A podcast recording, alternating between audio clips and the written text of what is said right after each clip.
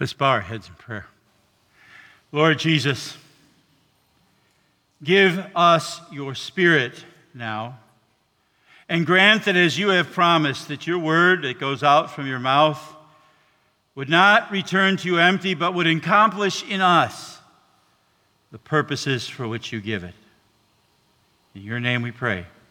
Amen. Here's a story about a man who was walking along, not watching where he was going, and he fell off a cliff. And as he was falling, he caught on to a, a branch and he hung there thousands of feet above the earth. And he did what anybody would do, hanging there. He called out, Help! Help! Is anybody up there?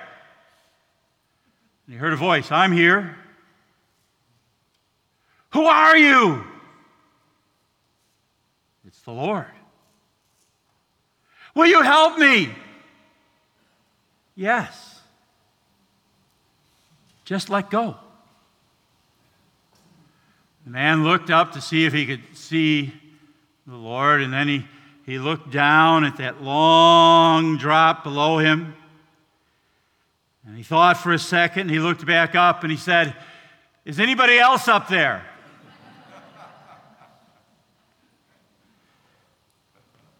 Sometimes that's how we respond to the idea of faith. But in truth, God invites us, calls us to trust Him and let go. That's not always easy, is it? I thought about a time a number of years ago in our life. It was the first time we had to sell a house. We were in Wisconsin and moving back to Texas, and I got kind of nervous because the house wasn't selling, and I, kind I was refusing to make plans because how can we move until the house sells? And the realtor says to me, Pastor Braun, you just need to make plans and move ahead. You'll be amazed at how this stuff all works out like a voice saying from above, let go. And then we got down to Texas, and the house, we had an offer on it, but we, we found a house that we wanted in Flower Mound, and, and uh, we made an offer, but it was an offer like a lot of people do, contingent on the sale of our house in Wisconsin. And the counteroffer came back and said, Yeah, we'll accept your offer, except for one thing, you got to drop the contingency. What if, what if the house doesn't sell? I can't afford two mortgages. One of my good friends took me aside and said, PB, God has been behind this call all the way. I think you need to give up that contingency and trust Him. A voice from above saying it again. Let go. That's not, not an easy thing to do. I remember one man felt that maybe God was calling him to a second career, to be a pastor, to go to the seminary. But he refused to go because he had a really good job and he had financial security. And before he would let go and go, he wanted God to lay out for him how it would all work out. I want to know where I'm going to land and how before I let go. It's not always easy to let go. A lot of times we'd, we'd rather take matters into our own hands, wouldn't we? I mean, I think that's kind of a little of what you find with Abraham, not just in this story, but a couple times in, in the, the story as he waits to, for this child that God has promised. He is, looks at himself, he looks at Sarah, he says, This is ridiculous, we're too old. And so he comes up with an idea for who his heir should be, and we, we see that in the text, right? He says, O Lord God, what will you give me? For I continue childless, and the heir of my house is Eliezer of Damascus. And Abram said, Behold, you have given me no offspring, and a member of my household will be my heir. So rather than simply going on trusting in God, he decides, okay, I'll name somebody. I, you know, it's kind of the arrogance of sin. okay, I got to help God out a little bit. I got to figure out how to do this because God obviously isn't figuring it out. That arrogance that says, you know, I, I know better than he does, that arrogance that says that, that maybe the things that make sense to me, my own common sense, what I see with my eyes, is more trustworthy than what God's word has promised. And so we take matters into our own hands. You know what God's answer to that was? No. He makes it very simple. The Lord said to him, This man shall not be your heir. Quit holding on to that branch. See, God knows something about those branches, about us. We're not strong enough to hold on to it forever. And sooner or later, it's not going to be strong enough to hold us. So God offers us something better. God offers us his promises. It's right here in the text. He, says, he says to us, he said, let go. I'll catch you. Says, this man shall not be your heir. Your very own son shall be your heir brought him outside and said, Look toward heaven and number the stars if you are able to number them. And then he said to him, So shall your offspring be. Trust my promise, Abram. God has given us a lot of promises, hadn't He? He has promised to forgive our sins, no matter what they may be. He has promised to adopt you and me as his own sons and daughters. He has promised that he went to prepare a place for us in his Father's house. He has promised not only to hear, but to answer our prayers. He has promised to be with us. I could go on for a long time listing the promises God has made. His call is to let go of our branches and trust His promises. That's the faith that saves. That's the faith that saved Abram. Know if you realize it's right here in verse 6 is one of the most important passages in all of Scripture.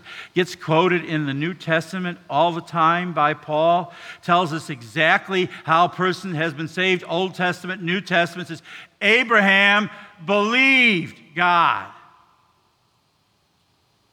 And it was credited to him as righteousness.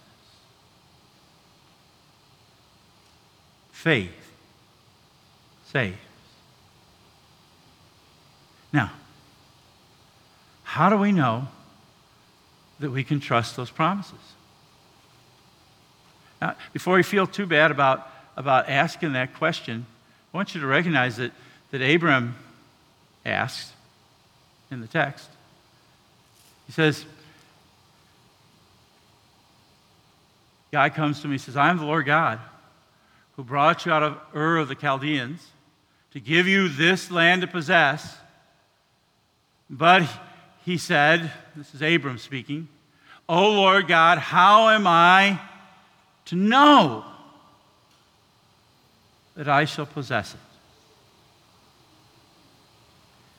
You know God's answer? God gives Abram an ironclad guarantee. God binds himself to his promises.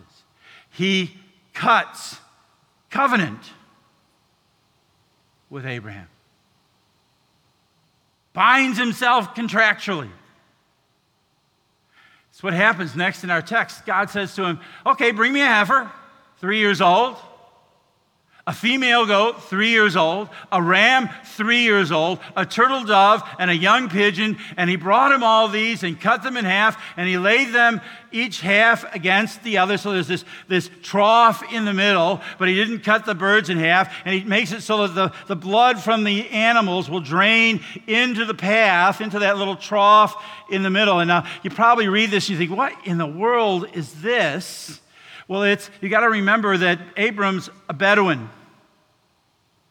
And this is a Bedouin covenant ceremony. Let's say two fathers are making an agreement for their children to marry each other. And they would meet at this, at this blood path. And first, the father, the groom, would step into the path and stomp around in the blood and say, You may do so to me, should my son fail to fulfill his marriage vows. And then after that, the father of the bride would step into the path and stomp around. You may do so to me. Should my daughter fail to fulfill her marriage vows. That's what's happening between God and Abram. They're making a covenant. God's making a covenant with Abram. And you know, in the text it says he falls into a, a deep sleep on to the next verse. There it says, When the sun had gone down, it was dark, and behold, a smoking fire pot and a flaming torch passed between these pieces. So this, this, flame, this, this smoking fire pot passes into the blood path.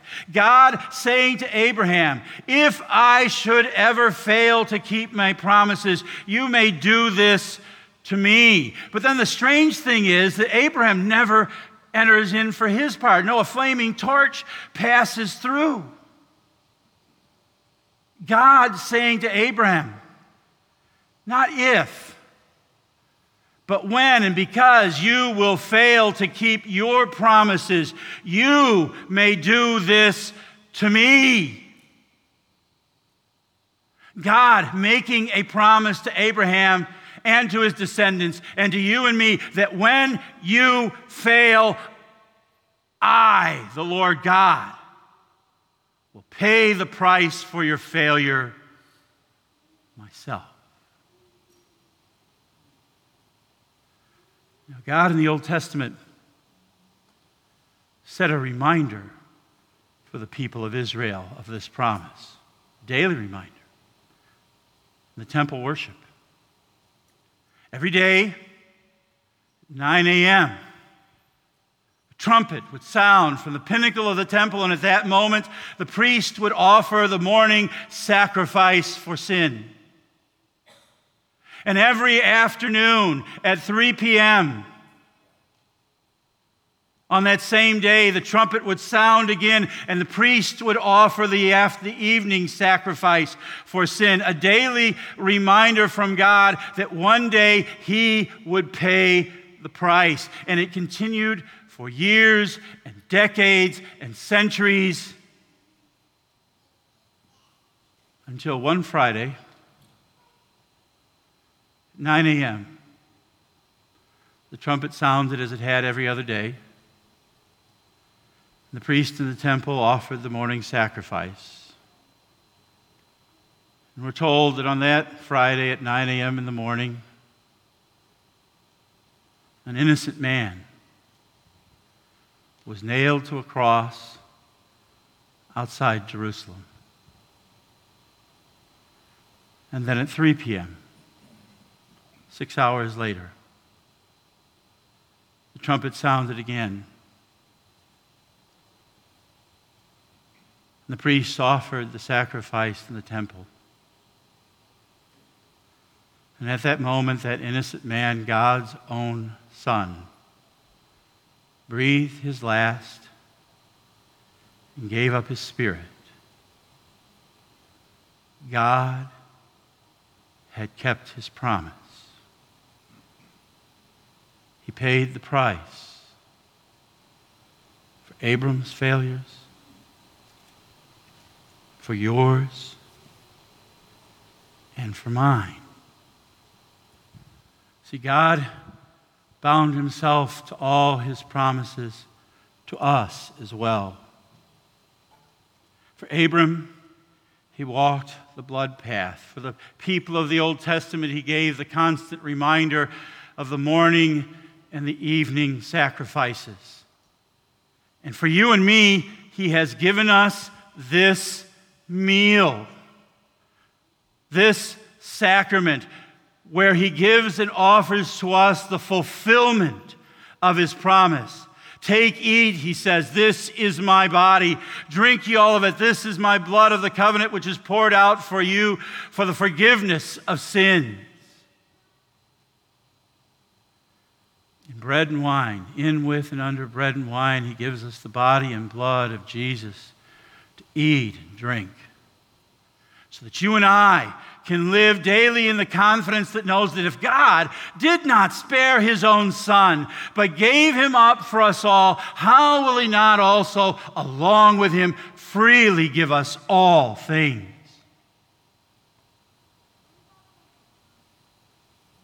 Let go of your branch, whatever it is.